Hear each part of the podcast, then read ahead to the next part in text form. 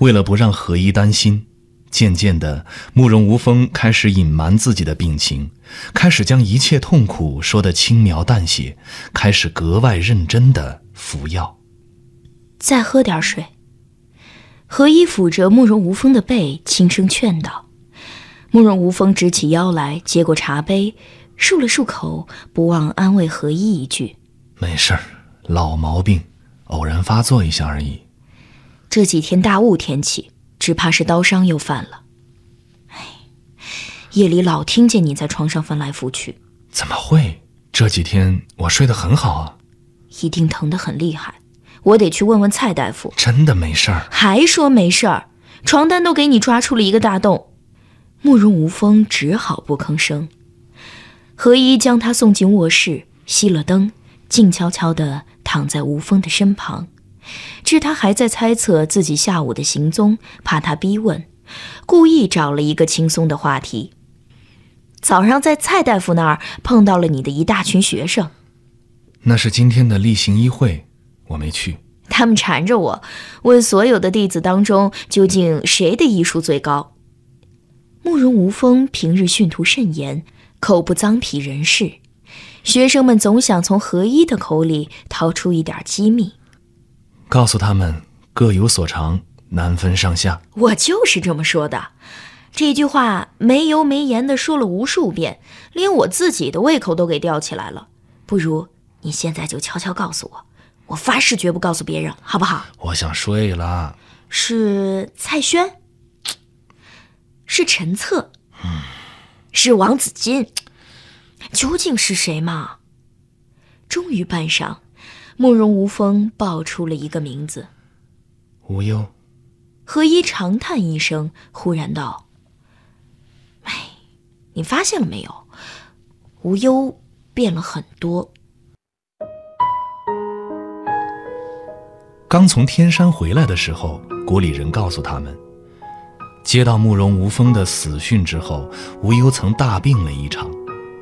虽然大家都知道是为什么，谁也不敢点破。”那段时间，人们常在深夜里看见无忧穿着一袭白衣，幽灵般的在湖边徘徊。怕他想不开，郭七元不得不吩咐一个手下悄悄地跟在他身后。可是他什么也没有做。奄奄一息的病了几个月，渐渐好转，整张脸瘦得缩了一圈儿，远远望去，只剩下了两只大大的眼睛。无忧变得格外沉默，脾气却越来越坏，越来越难以琢磨。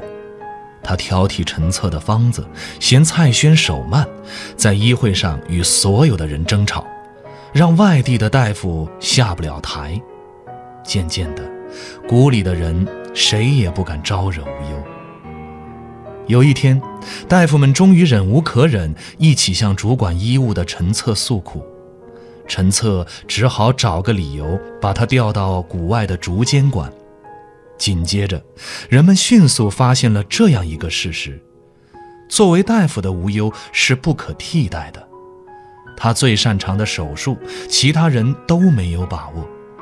少了他，谷内处理病人的速度立即慢了许多。为了大局起见，陈策只好又劝无忧回谷。这一回，三位主管轮流当说客，谁也没能把他请回谷去。直到慕容无风回谷听了此事，亲自跑到竹监馆去说了句：“我实在需要你来帮忙。”无忧才乖乖地跟着慕容无风回来。尽管如此，他还是不情愿留在谷内。慕容无风只好让他每个月的前十天留谷。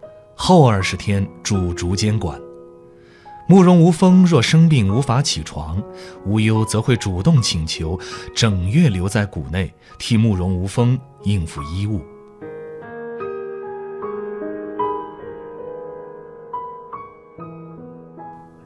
他是有一些变化，慕容无风承认。前些时，我总在冰室里看见他独自解剖尸体，很晚也不睡。她不是一个胆小的女人，可是这些尸体大多支离破碎、面目可憎，就是我看久了也会心烦，而她却好像十分喜欢，常常一边干一边吃东西，有时候还喝点酒。你不是也一边干一边吃葡萄吗？我和她不同，有什么不同？我一直如此，而她以前并不是这样。她一向不大喜欢面对死尸，那个冰室，他总是能不去就不去。我们若走了，他也会跟着走，很少单独留下来。这种变化是从什么时候开始的？我们回来之后，也许她嫁了人会好些。为什么？对于有些女人来说，嫁人本身就是一种疗法。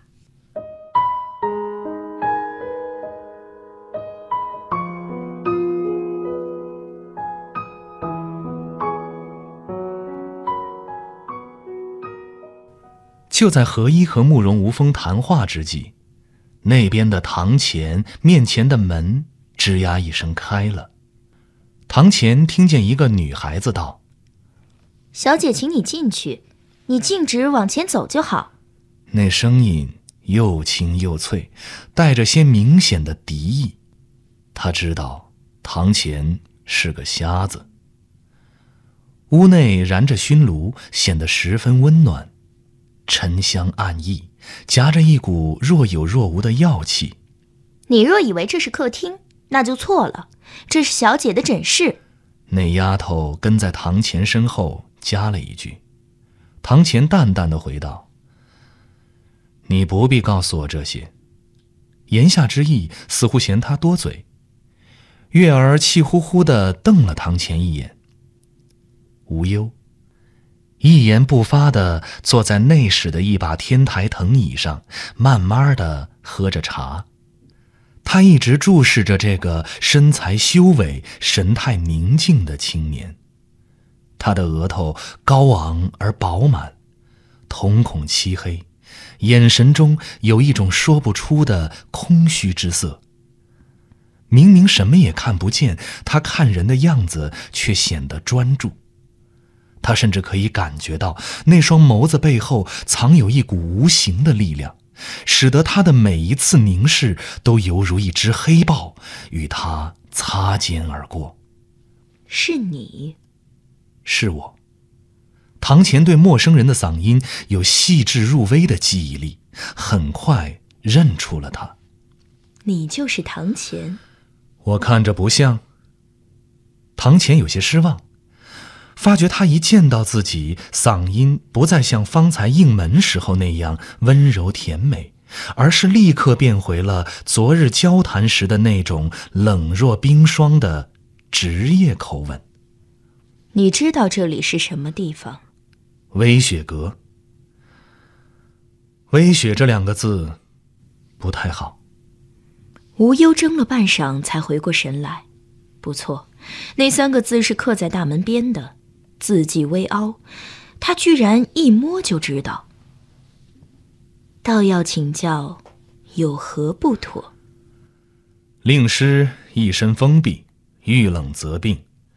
吴大夫还用“青毡帐暖，洗微雪，红地炉深以早寒”这句话，岂非故意与人过不去？这瞎子居然还懂诗，吴忧有些诧异。口气里越发挑衅了。我用的不是这个点，那该不会是“书中寒变锅，微雪净明条”吧？这就更糟了。何以见得就更糟了？前两句是“永夜书不寐，怀君正寂寥”，所谓“诗言志，歌咏言”。你胡说！我用的。是伪苏州的山明野寺蜀中微，雪满幽林人迹稀。无忧知道自己在狡辩，一个词岂能拆到两行诗里？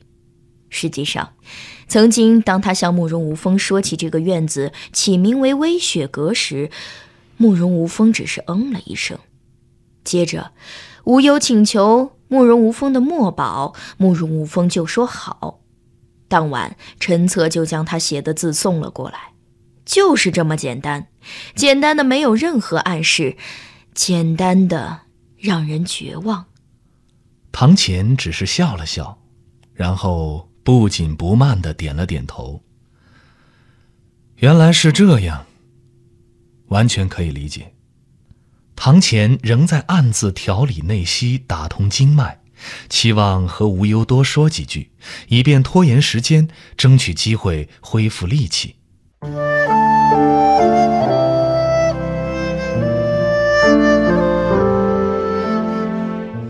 您正在收听的是施定柔作品《迷行记》，演播阿杰、张倩。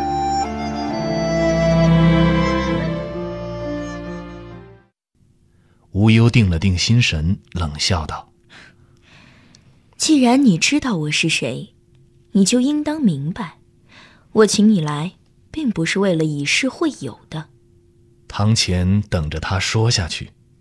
你的右手边正好有张床，你为什么不躺下来？你要我躺下？躺下了，我才好割下你一条腿呀。我可不想让你的血脏了我的地毯。无忧放下茶杯，故意扬起声调：“月儿，刀准备好了吗？准备好了，只是忘了磨，所以有些钝，割起来只怕要费些功夫。”他好像还不肯躺下来。吸了小姐的七星花粉，还不肯躺下来，我只好帮帮他的忙了。月儿抄起手中的一个茶盘，往堂前的脑袋上一挥，咚的一声，堂前一头栽倒下去，正好落在床上。立时，有只手将他的四肢牢牢地和床的四个角捆在一起。月儿，动手！小姐，干什么？脱光他的衣服。我，你什么你，在这里？看见光身子的男人还少吗？可是我又不是大夫。月儿跺跺脚，脱光了堂前的外衣，只给他剩下了一条裤子。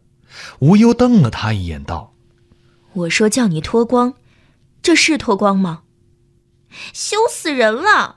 我不干，人家还要嫁人呢。”月儿嘟囔了一阵，又盯着堂前的身子看了半晌，痴痴的笑道。嘿，小姐，这个瞎子长得真难看，这么长的腿，这么细的腰，肩膀还这么宽，皮肤这么紧，哼，我从没见过身材这么差的男人。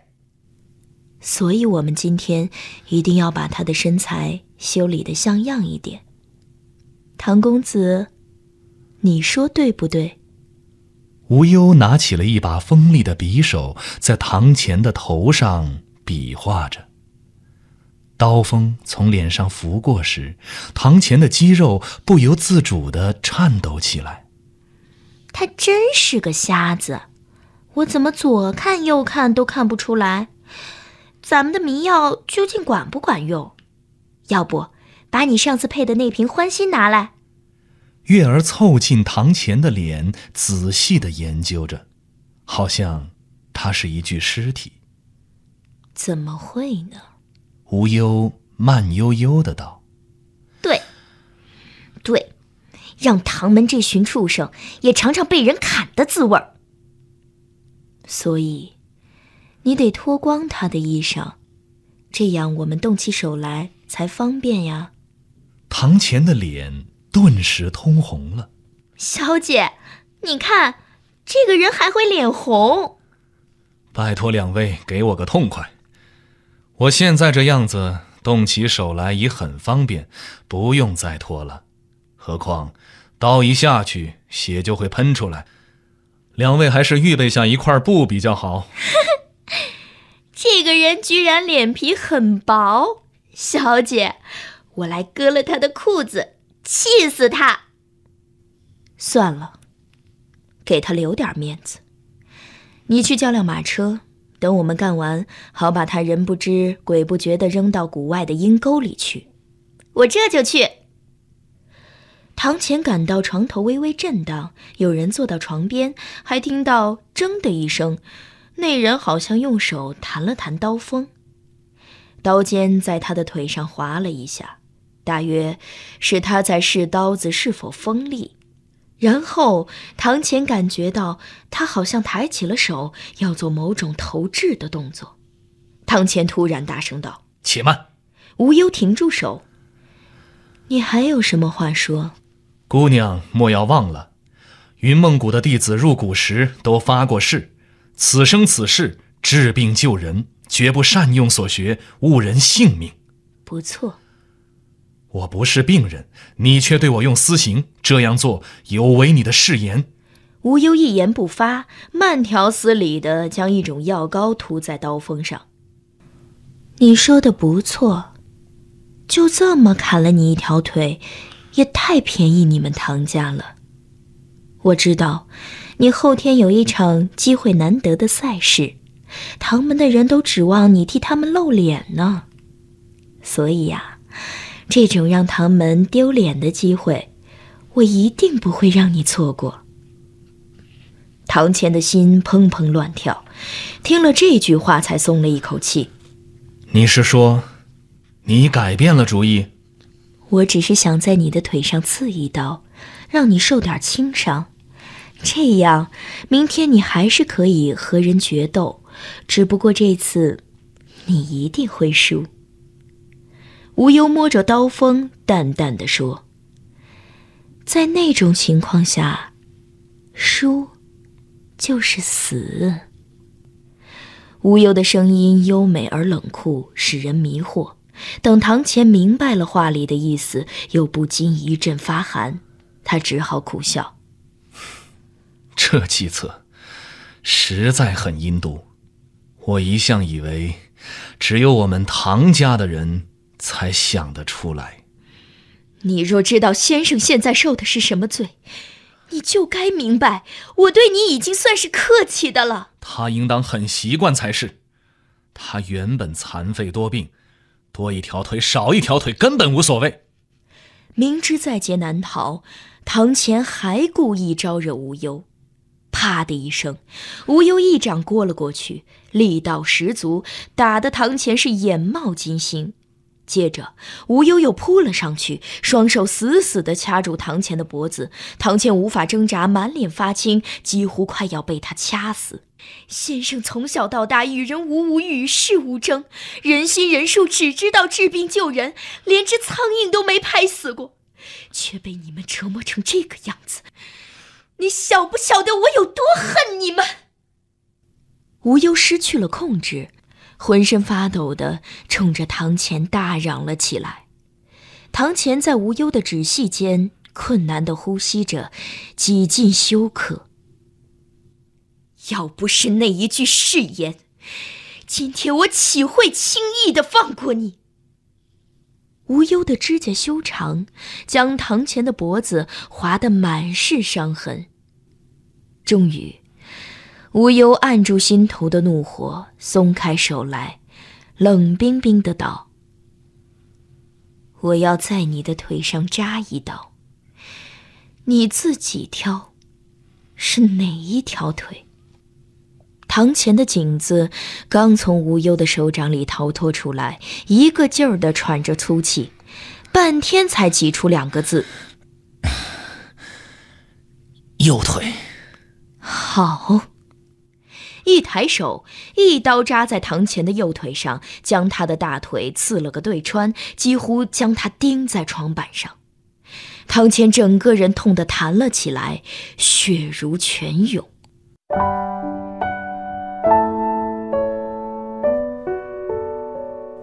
而那边的何一很快就睡着了，慕容无风却悄悄地从床上爬起来，来到书房。整个晚上，为了等何一，他什么事儿也没做。医案堆在案头，一本也没有打开过。